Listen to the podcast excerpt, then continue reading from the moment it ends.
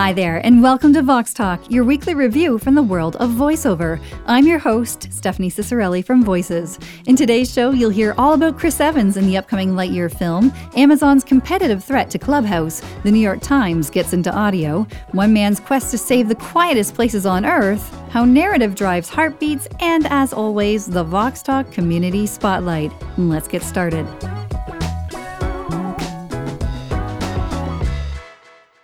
Ever wondered how Buzz Lightyear became Buzz Lightyear?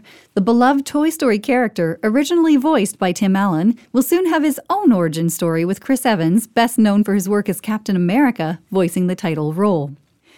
While many people are questioning why Tim Allen wasn't cast in the film, it helps to remember that the animated feature is not portraying Buzz Lightyear, the toy, as we knew him, but the man, or character in this case, that the toy was fashioned to represent. The original inspiration for Buzz Lightyear was Apollo 11 astronaut Buzz Aldrin. Aldrin was the second man to walk on the moon following Neil Armstrong's historic moonwalk.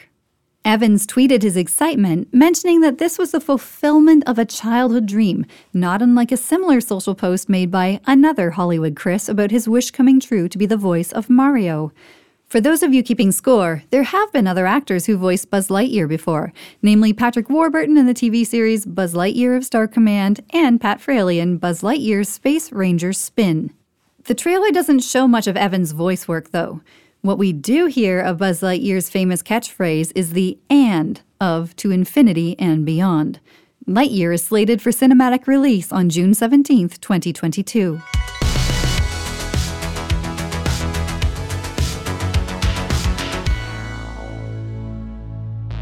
As reported in The Verge, Amazon is next on the list of companies getting into the live audio game. The company is building a new app, codenamed Project Mic, that gives anyone the ability to make and distribute a live radio show, complete with music, according to a presentation viewed by The Verge. The project's big goal is to democratize and reinvent the radio. The app will be focused on the US initially. There will be a number of ways for listeners to interact with Project Mic in addition to using the app, including Audible, Amazon Music, Twitch, and Alexa equipped devices.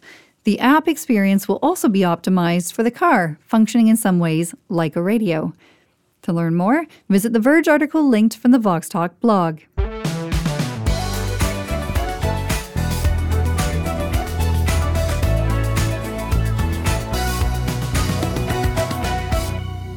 Do you listen to articles on news websites that use AI voices? If you've been pining away for a more natural human delivery replete with comprehension and context on news sites, you're going to be very excited about what the New York Times is working on.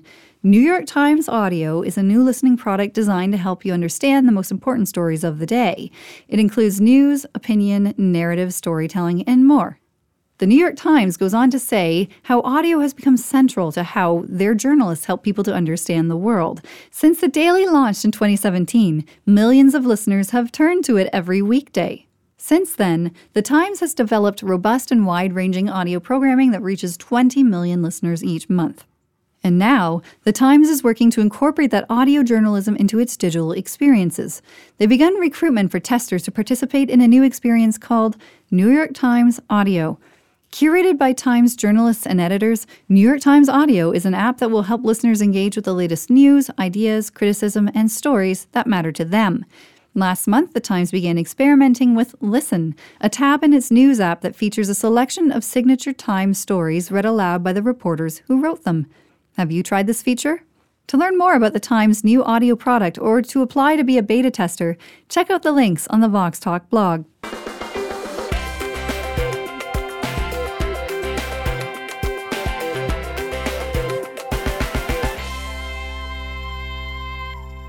After all that noise, it's time for some peace and quiet. Silence is golden, after all, right? Newsweek reports that after the great quiet descended upon the COVID 19 lockdown, we saw what the power of silence could do to our overstimulated brains and to the natural world. It was so quiet from March to May 2020 that scientists determined this seismic silence to be the longest period of quiet in recorded history. Even so, out of all that quiet, there are places that are quieter still. Acoustic ecologist Gordon Hempton, also known as the Sound Tracker, is on a mission to save the quietest places on our planet. Hempton has spent the last four decades seeking out vanishing natural soundscapes around the world. Hempton is also a co founder of Quiet Parks International, a nonprofit that seeks daily access to quiet worldwide. He helped establish the first quiet park in the world in 2019 in the Ecuadorian Amazon rainforest, with a vision to create 265 more of these quiet parks, including some in urban, densely populated places like the first urban quiet park in Taiwan.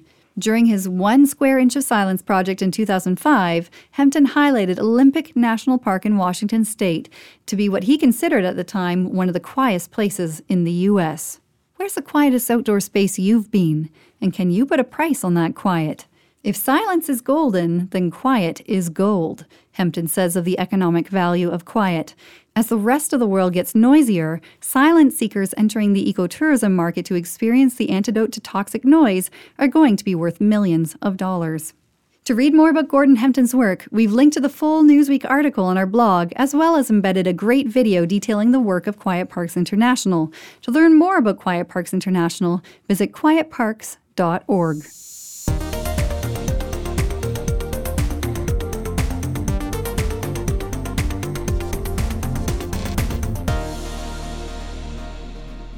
Have you ever thought about how storytelling impacts your life?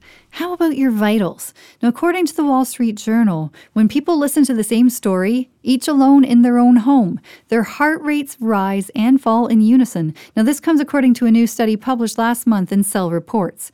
The fluctuation of our heart rates are not random, said Lucas Parra, a professor of biomedical engineering at City College of New York and a senior author of the study. It's the story that drives the heart. There's an explicit link between people's heart rates and a narrative. Wall Street Journal affirms that this finding aligns with a mountain of research that's showing that our brains sync up when we interact in the same location, participate in the same activity, or simply agree with one another. The new study goes one step further. It tests whether our heart rates become synchronized while taking in the same narrative, even though we're not in the same room nor even listening at the same time as other listeners. To read more about this study and its connection to Jules Verne's 20,000 Leagues Under the Sea, you'll want to find that one out. Visit the Wall Street Journal link on the Vox Talk blog.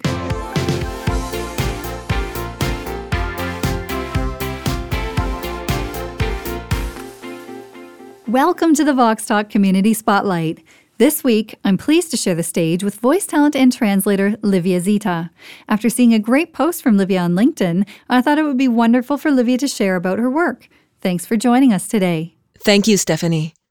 Um, my name is Livia Zita, and I've been a singer for the past 20 years, uh, and am now making my move over to a full time voiceover talent. I was born and grew up in Hungary, and I moved to the States when I was about 17 years old. So that's why I speak both English and Hungarian proficiently.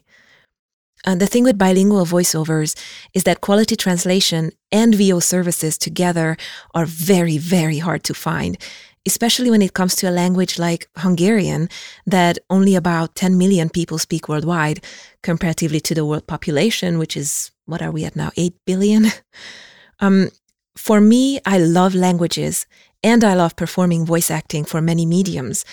And I absolutely pride myself in being able to accurately translate not only the words that are in the script, but their feelings and emotions that are being conveyed in that script. There's so much between the lines. Um, I found that it's a bonus that my English voiceovers come with an accent that just makes your ears happy. Thank you, Livia. That was very inspiring. If you can relate to what Livia shared, be sure to join the conversation in the Voices Community Forum in the Vox Talk category.